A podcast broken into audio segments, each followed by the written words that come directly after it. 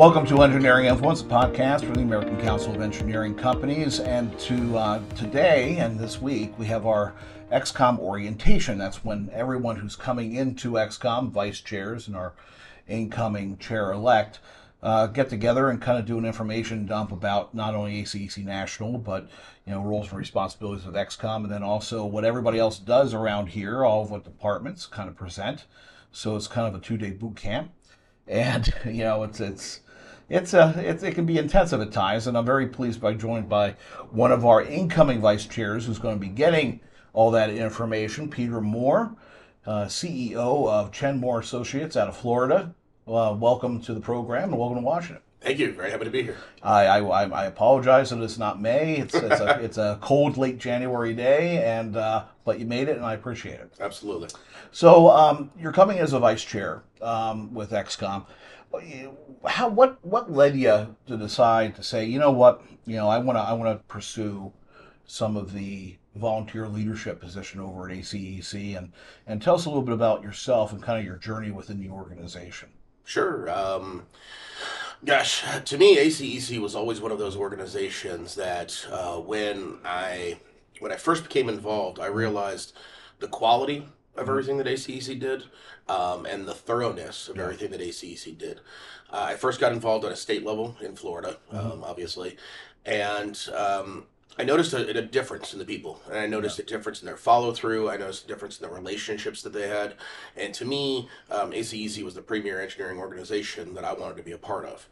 Um, I became president of the organization, and um, it was an interesting journey. We mm-hmm. actually were the last MO to change uh, to become ACEC of Florida. Yeah, we had a different name, and so I was president during that change. And to me, what that allowed me to do is allow me to learn mm-hmm. a lot about the organization on a national level. And as an example, I created the Risk Management Committee in the state of Florida. Um, I chair our Government Relations Committee in the state of Florida, and so I see a lot of uh, a lot of synergies between what we're doing on a state level and on a national level. Yeah, there's. I mean, and that's that's a great point. I mean, you know, with everything that's going on in national, know, should be replicated amongst the states. And having the risk management committee stood up in Florida, and then also, of course, the government advocacy, which is you know our number one priority. Um, it's it's essential that uh, you know all the MOs are, are very very you know engaged in those points. Um, looking ahead at you know we have a lot of priorities that we're working on right now. Either it's workforce development, it's the uh, uh, dealing with technology and how that's impacting the industry what are the issues that really interest you, and what do you want to do to kind of leave your stamp on ExCom in the coming coming year?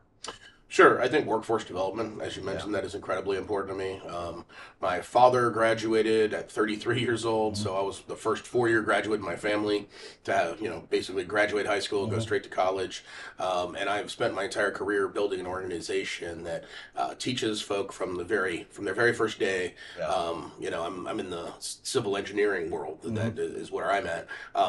We put them in the fields. We, yeah. you know, we make sure that they understand the difference between, um, you know, a track hoe and, a, and an excavator. Yeah. Um, they understand all of those things. And what we've done is we've built leaders throughout the organization. I'm very proud that many of my um, associates and, and, some of my business partners mm-hmm. have become leaders in other or engineering organizations and in ACEC as well. So yeah. I think that just having that pervasiveness throughout uh, throughout that and the engagement from the K through 12 all the way through college and moving forward yeah. uh, is really important to me. And I, my career, I'm, I'm, my, my entire livelihood is based on um, the decision I made to become an engineer. And I think it's really important to pass that on.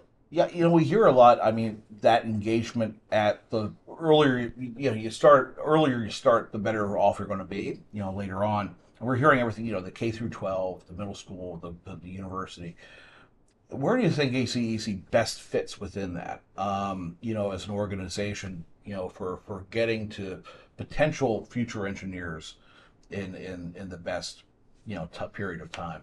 Sure, I, I, think you know obviously we need to leverage the power of our businesses. Yeah. Um, just yesterday, it's actually really good timing. Yeah. Just yesterday, um, I sponsored a, a series of uh, teaching vans that mm-hmm. taught engineering to my daughters. My daughter, I have a first grader, mm-hmm. but came to to the school and taught uh, everything from pre K one all the way through eighth grade. Mm-hmm. And the idea there is that it gives an exposure, and I was able, obviously through my business, I was able to sponsor yeah. that. The nice part about it is that I'm also able to show up there and talk about how this impacts my life. And then they start associating kids need to understand that an engineer is a real person. You know, they Yeah. could see policemen, they could see firemen, they could see politicians, they see people on TV. Yeah. Not everybody knows an engineer, Mhm. and you need to be visible. So you know, if you can see that as a potential outcome in your life, you see how cool it is. It Yeah. excites you. Hey, that guy's an engineer. Let me talk to him. That's that's the challenge because so much of what's done by our industry is is not seen, right? Correct. It's it's what lays the groundwork before the construction crews get to a site, Correct. or it's the preparing for the for the work. Um, I think that's one of the, the big things that we're looking at our own uh, workforce development program with the roadshow is how do we get engineers to those schools and say, to your point, this is I'm an engineer, this is what we do, and and what we do actually translates to, you know, where you live, your community. Every day I, I go out and I speak to students. I say, "What's the first thing you did this morning?" Mhm. Most of them say, "Oh, I you know went to the bathroom or I brushed my teeth or I did that," and I said, "You're welcome." Yeah. You know, Exactly. that's I mean, and in my career, from a technical standpoint, before I became in leadership, I was a water sewer engineer. Mm-hmm. Yeah. And so, to me, most of my problems, you know, if I do a project, Mm-hmm. it's never seen until it fails. Yeah, exactly. 50 years, the pipe's in the ground, nobody cares. Mm-hmm. You have to remind people that it's an amazing thing that in the United States of America, you have the ability to get clean, potable water to your house, you know, and it just just shows up. Well, it's a standard of living that we expect, right? And we come and, and, and you're right. I mean, infrastructure to a large extent, nobody pays attention to it until it doesn't work. Correct. You never care about the road until we hit a pothole. You never care about the water until you can't flush a toilet or get clean water out of it. Right. You know, when I used to work on uh, transportation infrastructure committee, our mantra was always, "You can't have economic development without a flushing toilet." Absolutely. Right, and that's the first thing, um, and it's critical. And and I think it's it's it's incumbent upon everyone um, in in our uh, who's an ACEC member or an, an engineer to to you know it's it, it's not really I guess built in personality wise a lot of the time because everybody's Sure. focused on the work, but to take that extra step and and and be public and vocal about the work that's being done. I always tell my folk, especially, you know, it, it's great to be involved in engineering organizations. It's even better to be involved in non engineering organizations. Yeah. Because when you are, you're the only engineer in the room. Mhm. And you have the ability to explain these really complex things to folk who wouldn't necessarily understand it. Exactly. And so it takes a little bit of training and a little bit of help to step outside, you know, of your comfort zone. But once you do, and once you realize that no one else in the room has any idea of what's going on, it's very easy for you to talk about something that's fundamental to you. Yeah, absolutely. Well, I you know, we're gonna have a busy year ahead. Um, there's a lot happening. Of course, we're looking to the next infrastructure bill. We're looking to the next tax bill. We've got an election. Uh, I, you came on at a good time. There's a lot to do. Yeah. Uh, so I, I, I look forward to working with you. And, and, and, and again, you know, we have our, our, our spring convention coming up. Of course, that's when we're going to be making the change. You know, registration is going to be open on that pretty soon.